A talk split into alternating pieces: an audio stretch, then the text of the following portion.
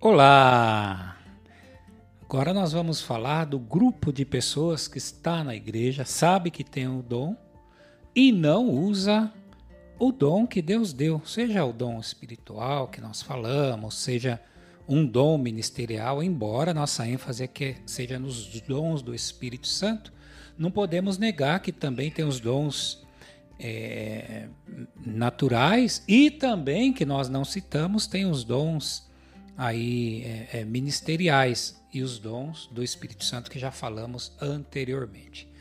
Então é muito importante nós trazermos aqui para nossa reflexão e não somente reflexão, diria que ação, principalmente quando a pessoa se encontra nesta situação que nós vamos falar agora para não para uma crítica, mas para trazer a pessoa para a importância de se praticar de se realizar o uso desses dons que Deus deu. Porque, como ouvíamos aqui em off a Ana, depois vai ser cobrado isso da pessoa que não exercitar. Nos faz lembrar da parábola dos cinco talentos. E quando a gente fala assim, dá um temor, pode ter certeza, eu estou com temor. Mas não temor de medo, ou seja, a gente sabe que tem que prestar contas para Deus, é nesse sentido nada fora do normal. Então é muito importante a gente ter isso em mente, ah, o uso dos dons. Às vezes a pessoa ela tem o dom é, de, é, como falamos aqui, de repente profecia. Ela pode ficar com medo do que vão achar. Ai, se ela falar na carne e tal. Não há necessidade disso. Me faz lembrar de uma passagem que Jesus fala: Eu vos darei boca e sabedoria a qual não irão resistir. Então, se Deus deu, é porque Deus ele capacita o uso desses dons. E agora o que nós vamos estar falando dentro disso? Pastor Claudemir, é, eu acho que essa parte, nós estamos falando do grupo 2, é, para nós que estamos um tempo dentro da igreja, acaba sendo mais comum.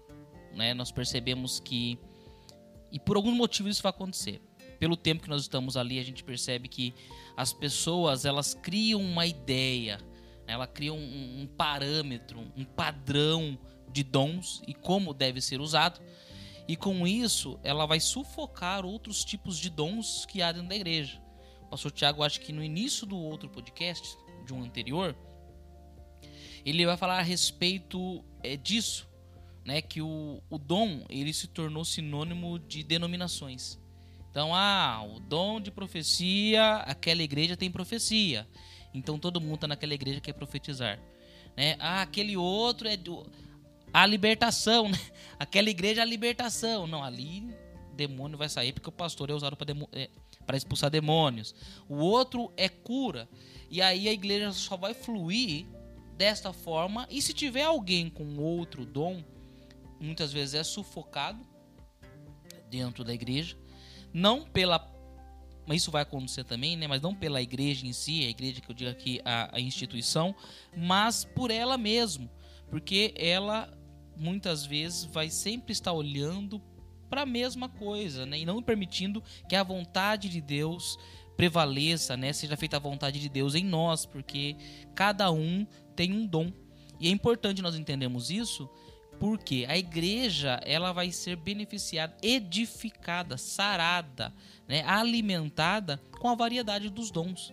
Né? Isso é saudável para a igreja encontrar desta forma. Quando nós entendemos que dentro da mesma igreja nós teremos vários tipos de dons, e isso não é uma competição, isso é para o bem da igreja, para a saúde do corpo de Cristo, a igreja ela tende a crescer de forma saudável é, sobre, sobre o que o Lipe comentou, em Romano, é, Romano não, desculpa, 1 Coríntios 12, versículo 12.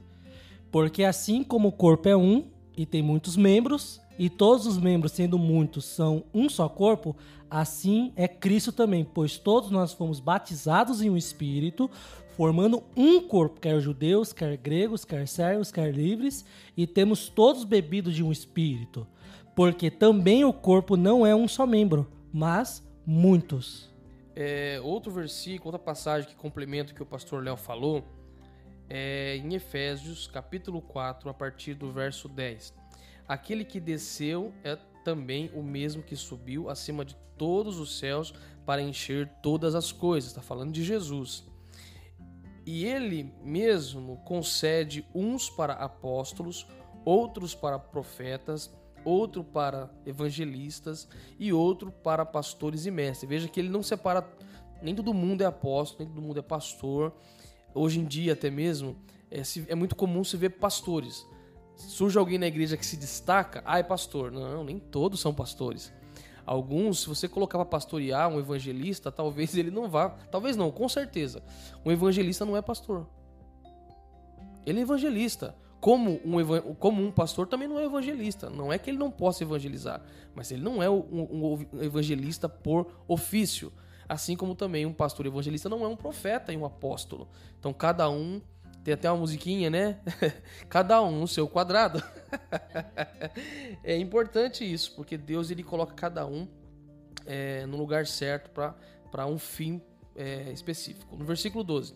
Com vista, tudo isso por quê? Com vista ao aperfeiçoamento dos santos, né? para, para o desempenho do serviço, para a edificação do corpo da igreja, não é promoção pessoal.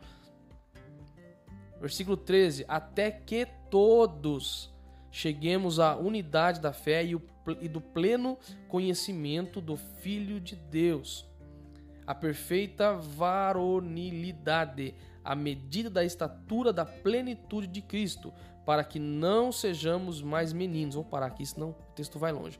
Mas a ideia é exatamente a edificação da igreja. Né? Então é importante que a gente entenda que as variedades dos dons do ministério vêm para edificação da igreja. E Deus quer que a gente execute os dons e multiplique os dons. Né? Quando fala de multiplicar, é de fato agir, fazer aquilo que já está colocado em nós, porque as outras pessoas precisam disso. As outras pessoas vão ser impactadas, as outras pessoas vão ser alcançadas, vão ser transformadas através dos nossos dons. Como o pastor Claudemir bem falou no início sobre a parábola dos dons e talentos, é, aquele Senhor ele deu a cada um conforme a sua capacidade de receber e de executar. Aquele que tinha dois, aquele que tinha cinco, multiplicaram, ou seja, agiram né, naquilo que, que tinham, permitiram fluir. Mas aquele que tinha um, enterrou. E quando a gente enterra o nosso dom, a gente enterra aquilo que o Senhor nos dá, ou seja, a gente não está fazendo aquilo que deveria fazer, nós estamos impedindo o fluir do Espírito Santo, estamos impedindo que nós sejamos abençoados e que o corpo seja abençoado. Então nós não podemos entulhar, enterrar, reter aquilo que nós já recebemos. Eu quero até dar uma ilustração que me veio aqui agora. Imagine se o rim no corpo e fala assim: "Ah, não vou, não vou trabalhar. Vou, vou, não vou parar de funcionar". Qual o problema disso pro corpo? e vamos trazer aqui, né? Qualquer um. Ah, não, o olho. Ah, não, tô cansado. Nós sabemos as pessoas que têm é, alguma deficiência física ou elas têm, têm alguma doença, é algum problema no corpo. Isso gera um mal-estar pro corpo todo. Não é verdade? Então, espiritualmente é a mesma coisa. Quando um para, sobrecarrega o outro, é, vai trazer uma deficiência na comunidade. A igreja nunca vai parar né? Porque Deus não vai permitir. Mas se todos estiverem funcionando como deveria, é sentido plenitude, crescimento, avanço. E o importante é citar também para quem está nos ouvindo que não é porque eu tenho um dom que eu tenho que produzir. Não é produzir, é gerar. Quando nós estamos conectados em Cristo, quando nós temos aquilo, vai acontecer. Permita que o Espírito Santo flua e vai acontecer. Agora, se você fica naquela neura, não, eu preciso, não, porque eu tenho dom de profetizar, então eu preciso profetizar. Não, calma. Também não é assim. Não fique assustado, não vá nessa neura.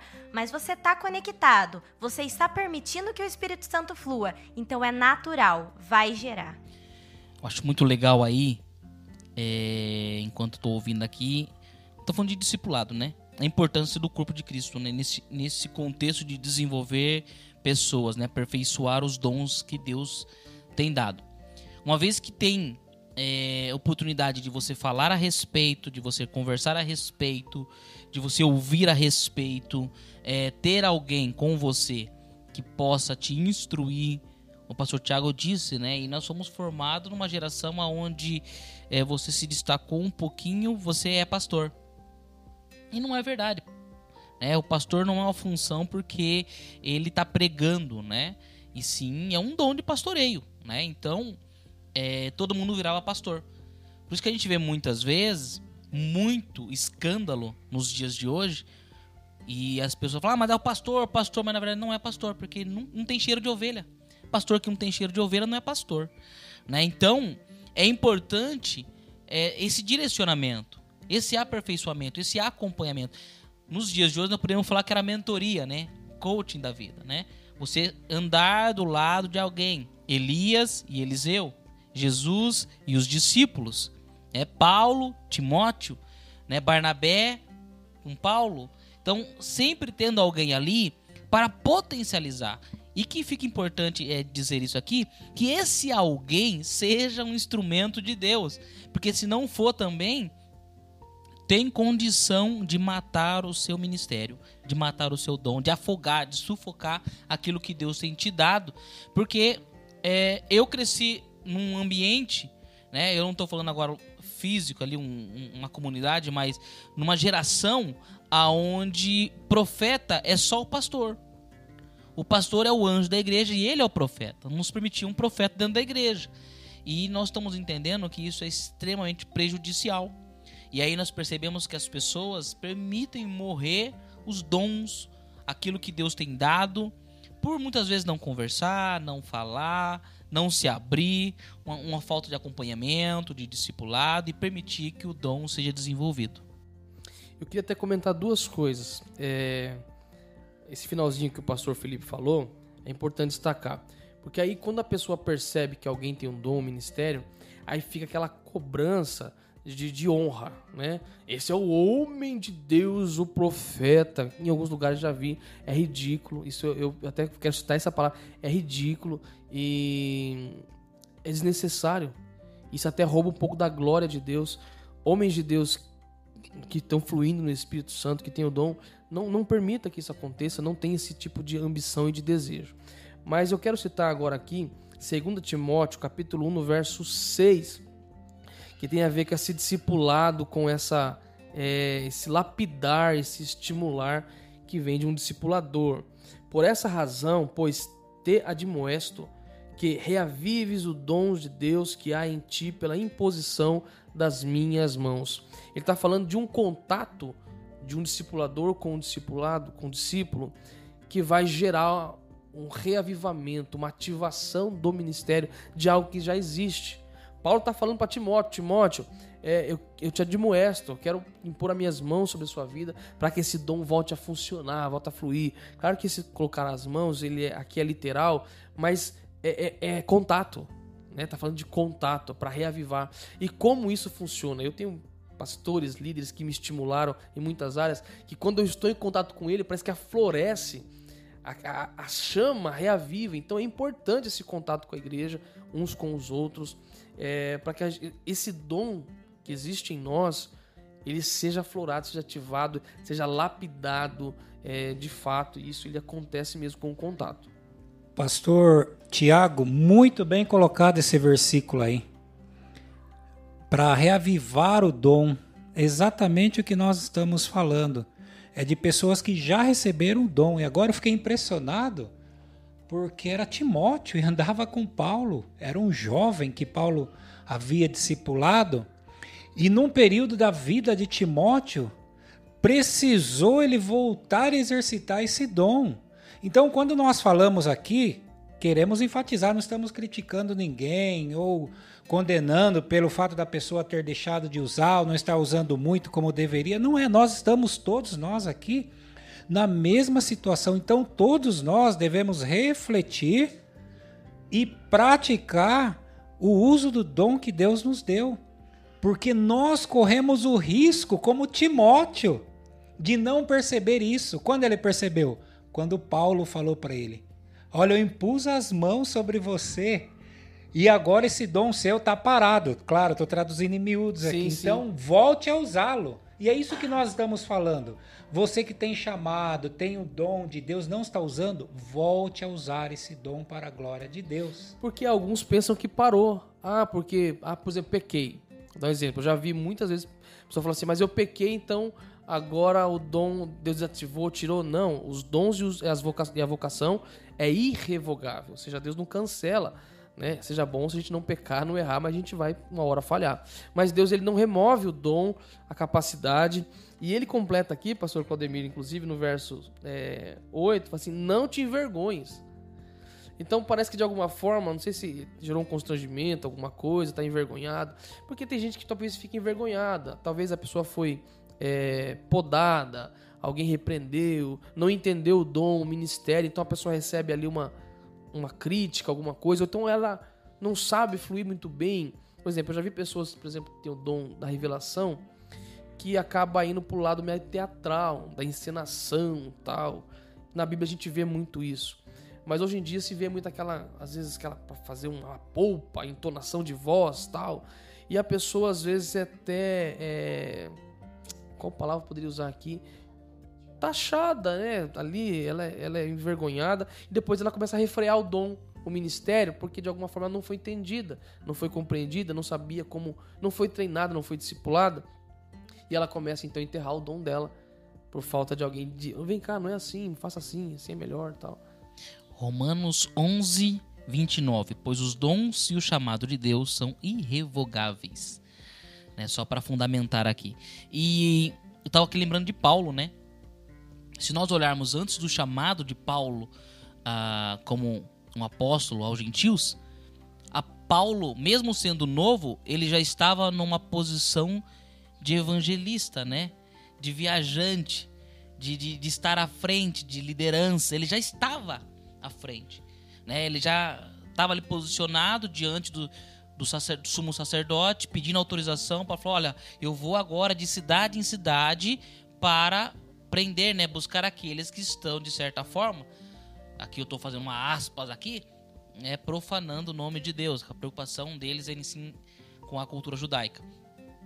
Quando Paulo ele é chamado, ele tem um encontro com Jesus, isso é potencializado. Me deparo com Jesus e Jesus vai aflorar, vai potencializar, né, mediante o poder do Espírito Santo de Deus, aquilo que já estava em Paulo. Não faria sentido agora é, Jesus frear Paulo e limitá-lo, né? Agora não, você vai fazer só isso. Ele continuou a mesma caminhada de viagem para o quê? Para agora a edificação do corpo de Cristo. Então, isso é, é, é genial. Eu acredito muito nisso.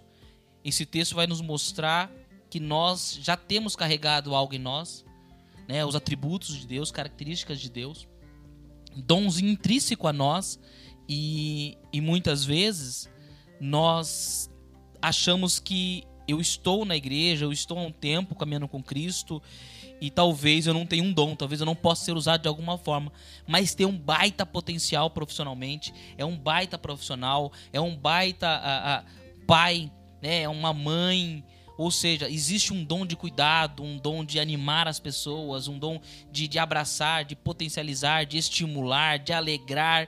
E isso nós não enxergamos muitas vezes e roubamos a glória de Deus, como o pastor Tiago diz.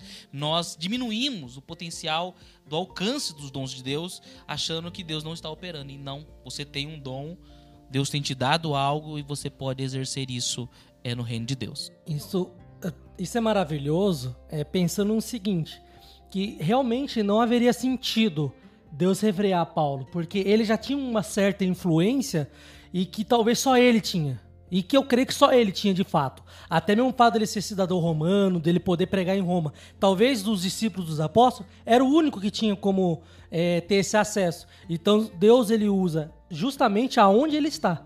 Aonde você está, Deus ele te usa. Então, se ele tinha o poder de influência, sabia outras línguas, então Deus vai usar exatamente naquilo que é necessário para o reino. Não tinha sentido Deus, ah, Paulo, fica só em Jerusalém e eu vou chamar Pedro, que já estava em Jerusalém, para pregar para os gentios. Não. Deus sabe exatamente o que fazer. E Deus falou: você vai pregar para os gentios, porque você vai ter esse poder. Então Deus ele vai nos usar, talvez na empresa onde eu estou, né? No, na situação da escola onde eu estou estudando ou onde eu dou aula, enfim. Na, só você tem esse acesso. Então Deus vai te usar lá, exatamente nesse lugar. Então a gente tem que estar tá sensível e disposto a ser usado nesse sentido. Sim, sim. É exatamente isso. Então a pessoa, às vezes, ela tem a ideia muito, muito, muito limitada que ela só pode ser usada no altar. Exatamente. Ela só vai ser usada se ela estiver à frente de um público, numa igreja, e ali as pessoas então vão poder ouvi-la, vão poder ouvir o ensinamento, vão poder ver a manifestação do dom na vida dela. E não é verdade. Não é verdade. Onde a pessoa estiver, como foi citado aqui, seja na família, seja no trabalho, seja na escola, na faculdade, numa viagem, aonde ela estiver, ela poderá ser usada e usar esse dom para a glória de Deus. Duas coisas. É, primeiro, às vezes a pessoa ela acha que para também ser usada, ela tem que estar tá em transe. Acho, me lembrei aqui algo, porque alguém me perguntou esse dia, você, mas eu não estou sentindo nenhum arrepio, não estou orando em línguas. Não, não, ela, ela precisa, às vezes, espera esse ambiente externo favorável para achar que o Espírito ele flui nisso. Não, o dom ele não depende de, de situação externa, um fundo musical, é, uma música antes. Não precisa disso, ele está na gente, né? está sobre nós e basta nós usarmos. É, preciso, posso colocar, vou dar um exemplo no meu caso. Posso colocar a mão sobre o enfermo e ele vai ser curado se eu profetizar o nome de Jesus. Enfim, o Espírito ele vai fluir dessa maneira. Eu não preciso criar um ambiente nem encenar coisa nenhuma. É só simplesmente deixar o Espírito fluir. Outra coisa também que às vezes é, a gente até comentou um pouquinho no começo sobre esse anseio de ser alguém que nós estamos olhando, né? Então a gente olha um bom pregador da maneira que ele profetiza, ora tal, cura. E, poxa, eu queria ser daquele jeito. E às vezes Deus ele vai te mover de outra maneira.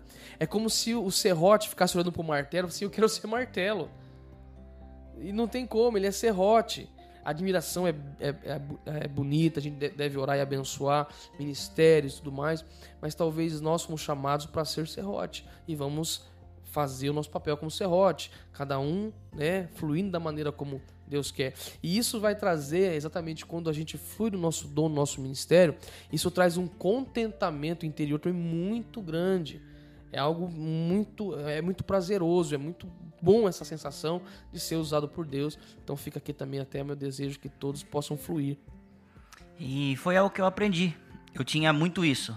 É, de olhar o meu pastor e falar assim: eu só vou fazer quando tiver mais ou menos igual a ele né? De eu conseguir chegar a um nível de estudo igual a ele, quando eu conseguir falar igual a ele. E não, foi o que foi ao contrário que ele me disse. Se Deus colocou no seu coração, se ele já te deu suas características, ele vai usar quem você é, né? E o meu pastor fala isso para mim, fala assim: "Deus vai me usar de um jeito, até porque eu gosto de coisas diferentes da sua.